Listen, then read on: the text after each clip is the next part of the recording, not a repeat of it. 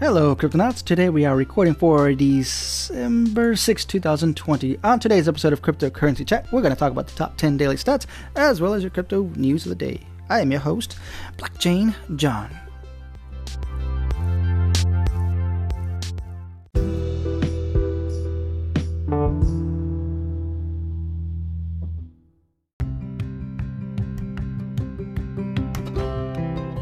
Alright, Cryptonauts, first reminder we do have a Discord channel available for cryptocurrency chat, in which I will leave a link in the description below. If you're interested in collaborating with me or becoming a sponsor, you can reach out to me through that Discord app or through the Anchor app.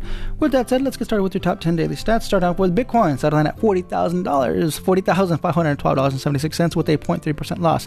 Second place, we have Ethereum, settling at $1,324.25 with a 7.4% gain. Third place, Tether, settling at $1 with a 0.7% gain.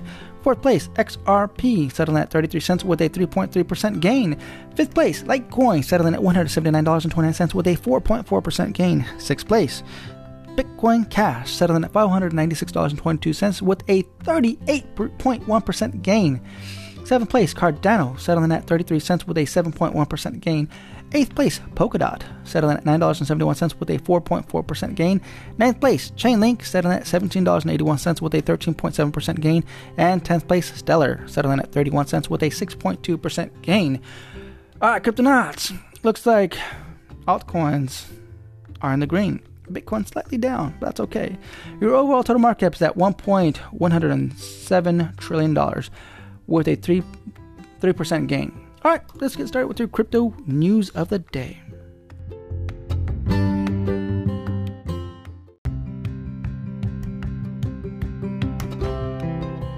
All right, Cryptonauts. Next reminder we are using decrypt.co to get our daily news, as well as coingecko.com to get our daily stats. Make sure you collect your daily candies. With that said, first news coming from Xiao, Xiao, Xiao Kong locking down China's troubled crypto exchanges. Chinese crypto investors had a tumultuous November. It started with Meng Xing, Star Zhu, founder and CEO of the popular exchange OKEx, was taken away by Chinese police, resulting in weeks of withdrawal suspension and panic. Then came a rumor that Liang Li, Huobi's founder, might have been taken away as well. Huobi, Huobi's, uh, Huobi, where are we at? Uh, Huobi's founder might have been taken away as well. Huobi has vehemently denied the accusations and even sued one of the Chinese reporters for libel in the aftermath.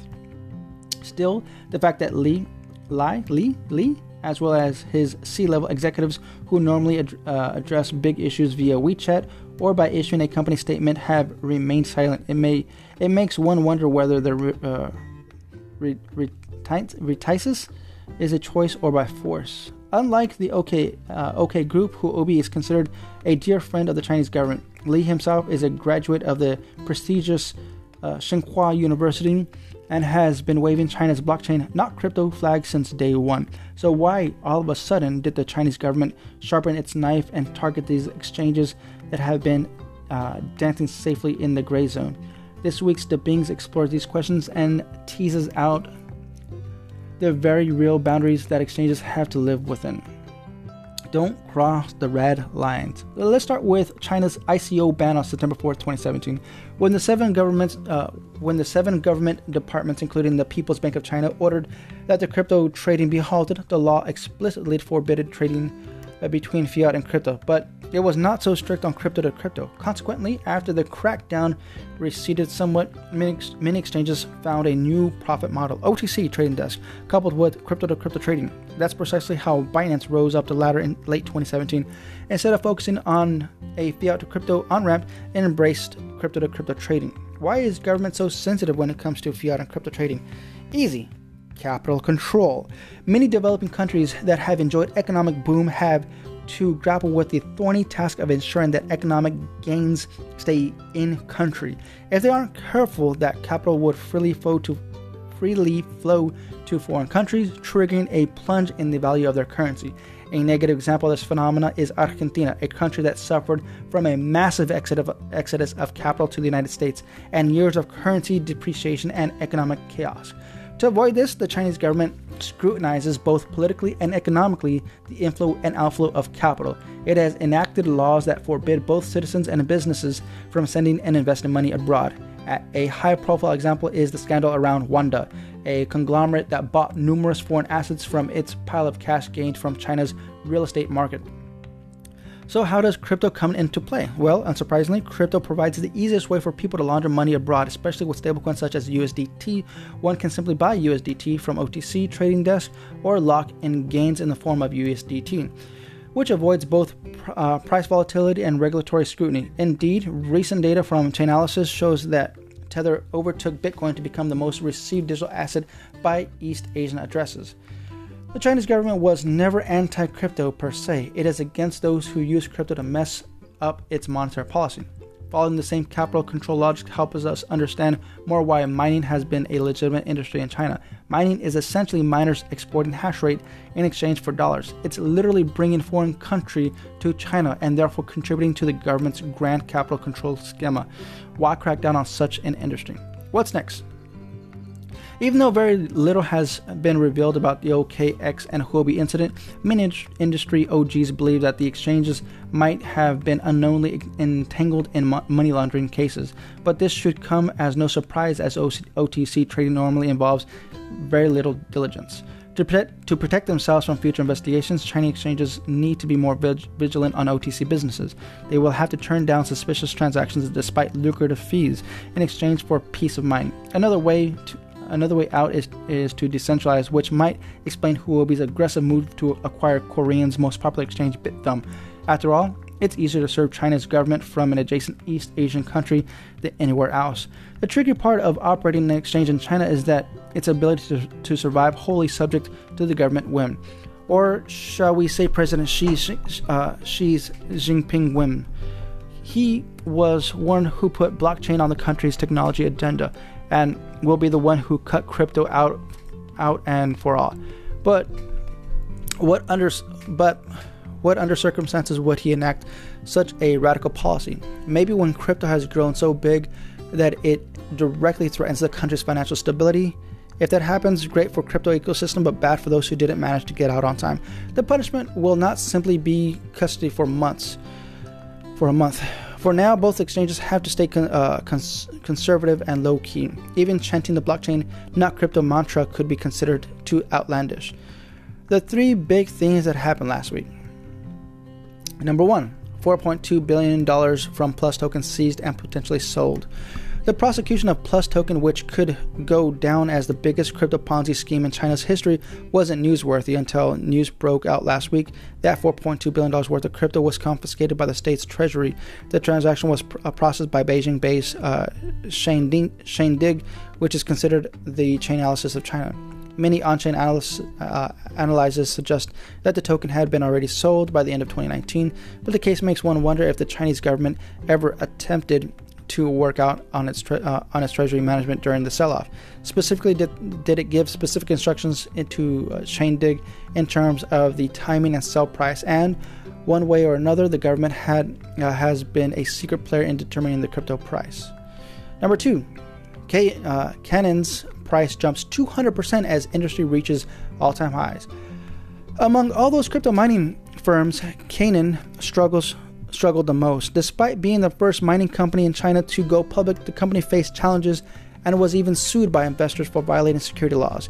Yet, its price has jumped over 200% in the last two months. The primary reason probably has less to do with Canaan than it does with the industry at large. As we entered into a, a bull market, booking on mining rigs skyrocketed, and as one of the two publicly traded mining companies, Canaan's stock price went up accordingly. However, what was noticeable was that after skyrocketing 200%, the company announced a dismantled third quarter on November 30th, and share prices dropped by more than 10%. One may pump Canaan temporarily during a bull market, but if the company isn't a bull itself, the pump won't last long. Number three, OKEx resumes withdrawals and launched a Happy Friday campaign.